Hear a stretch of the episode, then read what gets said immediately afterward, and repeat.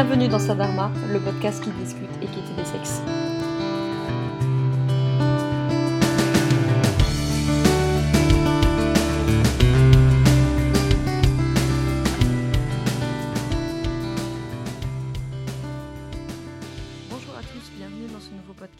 Suite au podcast précédent sur la parité en politique, mythe ou réalité.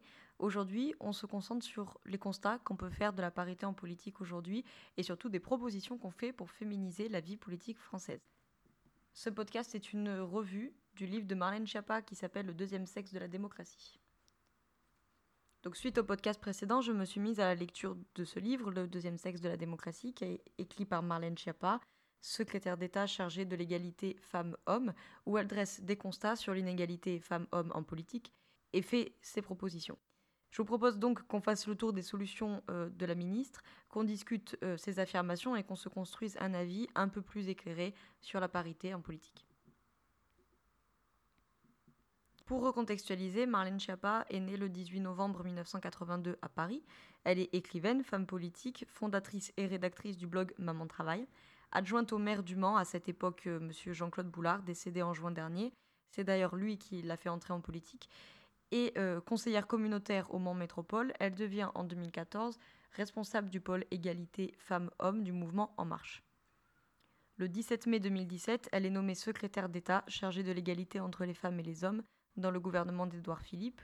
Elle est auteure d'un nombre impressionnant d'ouvrages, parmi les plus connus Où sont les violeurs, et c'est sur la culture du viol, ou encore Si souvent éloigné de vous, Lettre à mes filles.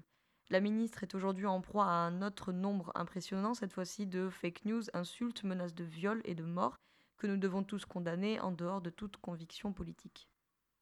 Le deuxième sexe de la démocratie, lui, il est publié aux éditions Loeb en 2018 et il se divise en trois grandes parties.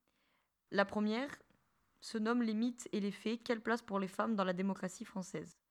La deuxième, Les expériences, mes propositions pour féminiser la vie politique française. Et la troisième partie, elle l'intitule Mes propositions, comment inclure les femmes dans la démocratie française. Marlène Schiappa attaque avec une question somme toute assez basique, mais qu'il me semble utile à poser pour argumenter la suite. La vie politique a-t-elle besoin de femmes? Bah, C'est vrai ça, peut-être que la vie politique finalement elle se porte très bien avec sa majorité d'hommes. La réponse est assez simple. La démocratie française ne fonctionne pas si bien que ça. Euh, il n'y a qu'à voir le taux d'abstention aux dernières élections. Elle donne le chiffre de 51,34% aux législatives de 2017. Selon le site euh, du ministère de l'Intérieur, on est même à 57,36% d'abstention. Alors, elle précise qu'à son avis, la raison majeure de cette abstention n'est pas l'absence des femmes, mais qu'il s'agit bien d'une preuve que la démocratie dysfonctionne. Sa réflexion nous amène à une autre question. Est-ce que c'est grave que les femmes soient écartées de la vie politique comme cela l'est après tout depuis des siècles? Oui. Question simple, réponse simple. Si la vie politique se passe de l'expérience des femmes, elle se passe de l'expérience de la moitié de la population. Par exemple, une personne qui a peur quand elle sort le soir dans la rue, comme c'est le cas de 8 femmes françaises sur 10, ne voit pas l'urbanisme de la même manière que ceux qui s'y sentent en sécurité. Sa conviction, s'il y avait eu depuis 4 générations 60% de femmes parlementaires, les problèmes de place en crèche ou des violences conjugales seraient considérés comme une priorité depuis longtemps. Elle explique que, malgré tout, la démocratie reste le meilleur système pour les femmes. Les régimes autoritaires sont rarement des dictatures féministes, contraignant les hommes à partager le pouvoir et les responsabilités familiales, à être à la sortie de l'école et à payer les femmes autant qu'eux. La démocratie assure aux femmes des droits équivalents à ceux des hommes. Mais dans les faits, la France, elle peine depuis des centaines d'années à faire toute leur place aux femmes. Il est aisé de le constater de manière objective, aucune femme présidente de la République, elles sont rares au second tour, récentes au premier, minoritaires dans les primaires. Une seule femme a été Premier ministre, Madame Edith Cresson en 1991, et elle détient le record de la plus petite durée d'exercice, à peine 10 mois. Aucune femme présidente de l'Assemblée nationale, aucune femme présidente du Sénat, aucune femme présidente du Conseil constitutionnel. Le plafond de verre a sérieusement l'odeur du bitume. Si les femmes sont présentes à la base, force est de constater qu'on les rencontre peu, pour ne pas dire pas du tout, dans les hauts postes alors même qu'il ne s'agit pas d'entrave légale. Madame Chiappa en profite pour rappeler que les femmes qui se sont battues pour le droit de vote sont des suffragistes et non pas des suffragettes, le suffixe et, e de te, désignant ce qui est petit, mignon, rigolo, et a vocation à décrédibiliser le combat et à le désigner comme le combat pour le petit suffrage, le suffrage le moins important. On continue à faire le point de la situation au niveau local. Bah, elle n'est pas plus glorieuse. Seulement 16% des villes sont dirigées par des femmes. Mais de l'autre côté, l'IFOP nous révèle que 70% des Français veulent plus de femmes maires. Alors, comment se fait-ce que 70% d'entre eux veulent plus de femmes et que 85% des élus sont des hommes? Alors, selon Marlène Schiappa, il se passe les investitures des partis politiques qui préchoisissent qui va conduire les listes municipales. Au-delà de l'arithmétique pure, les conseils municipaux confient majoritairement aux femmes des secteurs comme la petite enfance, le droit des femmes, la santé, les affaires sociales, l'éducation, alors qu'on confie aux hommes les finances, les transports, les ressources humaines, etc. En bref, on assigne les femmes à leur qualité supposée maternelle, féminine, ce que l'on nomme le care qui vient de l'anglais prendre soin. On monte d'un échelon, seuls 10% des conseils départementaux sont présidés par des femmes. Un mandat presque équitable est celui de conseiller régional, 48% de femmes, mais seulement 3 sont présidentes sur les 13 postes. Au Sénat, la part de femmes a été multipliée par 10 en 62 ans. Le principe du vote par les grands électeurs et électrices incite à présenter des candidats déjà élus, qui sont donc majoritairement des hommes. Concernant l'Assemblée nationale, on l'a dit la dernière fois, 38,8% des députés sont des femmes, ce qui commence à limiter les comportements sexistes que l'on observait à l'Assemblée nationale, comme les sifflements. On se rappelle par exemple de Cécile Duflot qui a été sifflée parce qu'elle portait une robe, des cris de poule quand une femme s'exprime, les huées contre Madame Laurence Rossignol quand elle dénonce les inégalités salariales entre les femmes et les hommes, etc. Marlène Schiappa prend parti pour la loi pour la parité qu'elle désigne, je cite, comme un mal nécessaire, comme la condition sine qua non, malgré qu'elle regrette certains aspects négatifs, comme par exemple l'impossibilité par le scrutin paritaire de voir un binôme de femmes se former, possibilité dont les hommes ont bénéficié pendant des siècles, parfois par liste entière. La ministre arrive à une question fondamentale.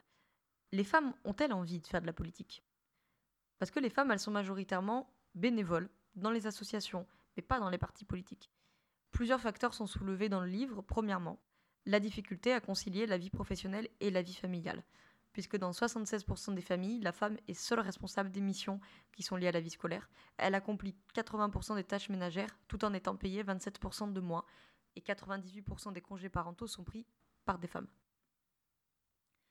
Deuxièmement, l'hostilité de la vie politique.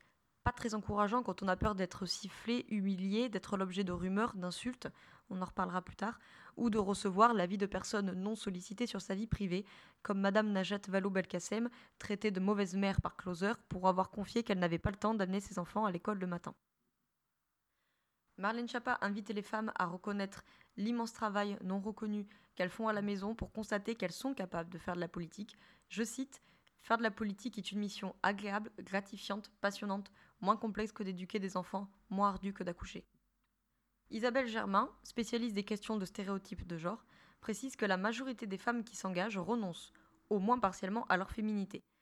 Comme l'explique Marlène Chapa plus loin dans son ouvrage, elle a été la cible de commentaires pour le moins déplacés concernant, je cite, sa longue chevelure ondulée, pour citer l'Express, ses ongles peints en rouge, pour citer Le Point, sa poitrine débordante, pour citer Causeur, etc. Commentaires qui poussent les femmes politiques à opter pour des chignons serrés, des couleurs plus neutres, des voix plus graves, etc. Isabelle Germain explique aussi que les femmes boudent le pouvoir, qui les font paraître viriles, cruelles, méchantes et qui font, je cite, chuter le taux de baisabilité. De plus, les violences des batailles politiques se marient mal avec l'éducation que l'on transmet généralement à nos filles. Sois douce, sois calme, parle doucement, tais-toi, c'est encore mieux, ne gesticule pas comme ça, on dirait un garçon manqué. Bon, la politique a besoin des femmes, les femmes de la politique, mais est-ce qu'elles font de la politique différemment? Selon la ministre, les femmes n'ont aucune aptitude que les hommes n'ont pas. Elles mènent juste des vies différentes et donc amènent des expériences différentes. Dans la deuxième partie du livre, on assiste surtout à une éloge de la République en marche concernant la question de l'égalité femmes-hommes. Ceci dit, dans la conclusion de l'ouvrage, elle précise ne pas revendiquer une objectivité. Je fais de la politique, je crois à mon mouvement. Plus un point pour la bonne foi. Une affirmation quand même que je me suis tenu de vérifier, c'est que soi-disant le groupe de la République en marche compterait près d'un parlementaire sur deux femmes et serait le parti le plus paritaire. Je suis donc allé vérifier et résultat, on valide. 47% de femmes, juste devant le modem à 46% et la France insoumise 41%. Marlène Schiappa, elle parle ensuite du quatrième pouvoir, la presse. Après avoir rappelé ce qu'on oublie souvent de rappeler, que la démocratie passe par la liberté de la presse, elle s'insurge quand même du machisme ambiant. Et on peut le comprendre quand on voit les propos qu'ont osé tenir certains journaux, comme l'Atlantico qui la traita de reine des salopes, ou encore Boulevard Voltaire qui dit à propos d'elle il y a salope et salope. Selon elle, ces descriptions à répétition, pour la plupart moins violentes, mais pas moins sexistes, comme causeur parlant d'elle comme un corps de chaude panthère sorti d'une clique sicilienne, merci pour la déshumanisation, ces euh, descriptions à répétition ont deux effets principaux. Premièrement, rappeler aux hommes que cette femme politique est dotée d'un corps et donc sans doute n'est pas compétente sur le fond.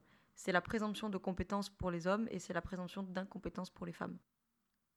Et deuxièmement, ça crée un climat malaisant pour les lectrices. Regardez cette tentatrice, elle ne va pas vous défendre, elle veut vous piquer votre mari. On peut ici faire un lien avec la devise divisée pour mieux régner du système patriarcal dont on a parlé dans le premier podcast et dont on reparlera dans le podcast qui concernera le sexisme intériorisé. Il est nécessaire de mentionner que la presse n'a pas le monopole des propos sexistes. La CGT, par exemple, a publié un tract la qualifiant d'objet et de joujou. Dans la troisième partie, on arrive aux propositions concrètes pour attirer et intégrer les femmes dans les partis politiques.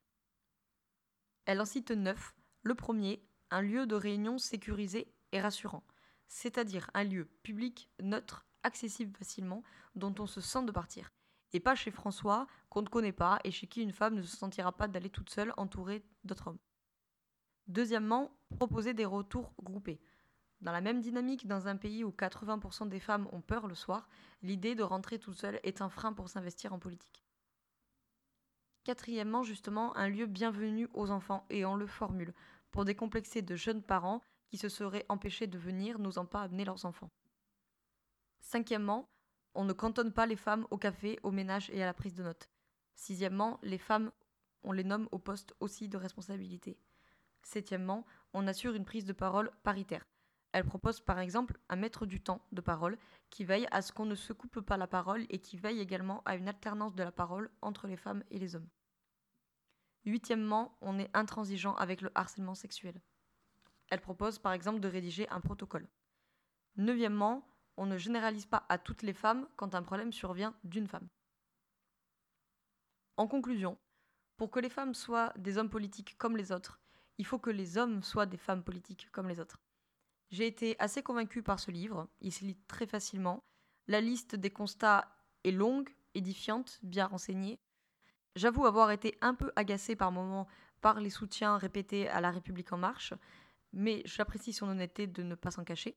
Les propositions sont concrètes, applicables, mais paradoxalement, je finis la lecture en me disant bon, ok, mais dans les faits, on peut assez simplement faciliter l'accès au parti, comme elle l'a cité précédemment, mais je crains que les femmes auront encore peur, parce que quand on voit les insultes, les menaces de viol, de mort qu'elle reçoit tous les jours, il faudra plus qu'une crèche dans les QG de la République en marche pour que les femmes rejoignent la politique. Ceci dit, elle a le mérite de proposer des solutions concrètes, de ne pas enfumer de longues explications philosophiques. Elle a conscience du problème, à savoir que les femmes ont peur, et certainement il faudra des femmes pour que les mentalités changent et pas l'inverse. Je vous remercie de m'avoir écouté, je vous retrouve dans une prochaine émission. À très bientôt.